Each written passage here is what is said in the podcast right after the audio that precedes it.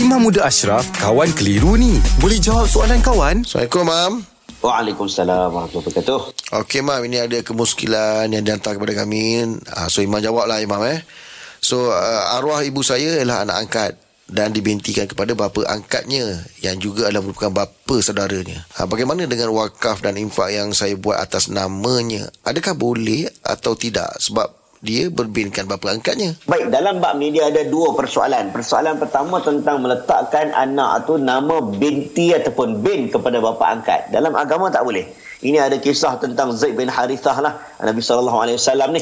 Jadi waktu tu Nabi SAW letakkan Zaid bin Muhammad. Boleh tak boleh? Ini ada isu. Jadi kalau lah anak angkat kena dibinkan kepada bapa yang asal, tidak boleh dibinkan kepada bapa angkat. Itu satu.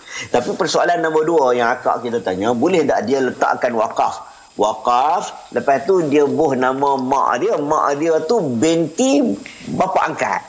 Okey sebenarnya untuk dia sampaikan pahala kepada si mati ini dalam bab-bab ulama bincang lah ha, kita buat sedekah kita buat wakaf kemudian kita nak sedekah pahala kepada mak kita. Boleh tak boleh? Ha, ini sebenarnya hadis ini hadis sahih Bukhari. Cerita tentang apa? Sahabi Ubadah yang mana mak ayah mak dia meninggal dunia. Waktu itu dia pergi jumpa Nabi wasallam. Waktu tu dia cerita dekat Nabi mak dia mati boleh tak aku ni macam uh, nak sedekahkan? Dan sedekah tu manfaat tu aku bagi kat mak aku. Nabi kata boleh tak ada masalah.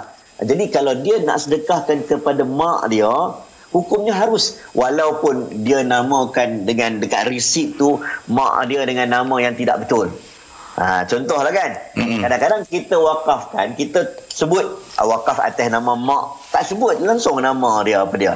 Pun boleh tak ada masalah asalkan yang kita niatkan itu kepada mak itu, mak itulah. Orang itulah. Boleh faham tak? Mm, ha, dia bukan pada isu teknikal nama tu. Mm-hmm. Ha, kepada orang itu. Ha, kalau nama tak betul pun, ejaan tak betul pun, tak ada masalah. Mm-hmm. Ha, boleh ha, sampai kepada seperti insyaAllah. Okey. Terima kasih, Imam. Alhamdulillah. Selesai satu kekeliruan. Anda pun mesti ada soalan kan? Hantarkan sebarang persoalan dan kekeliruan anda ke Sina.my sekarang.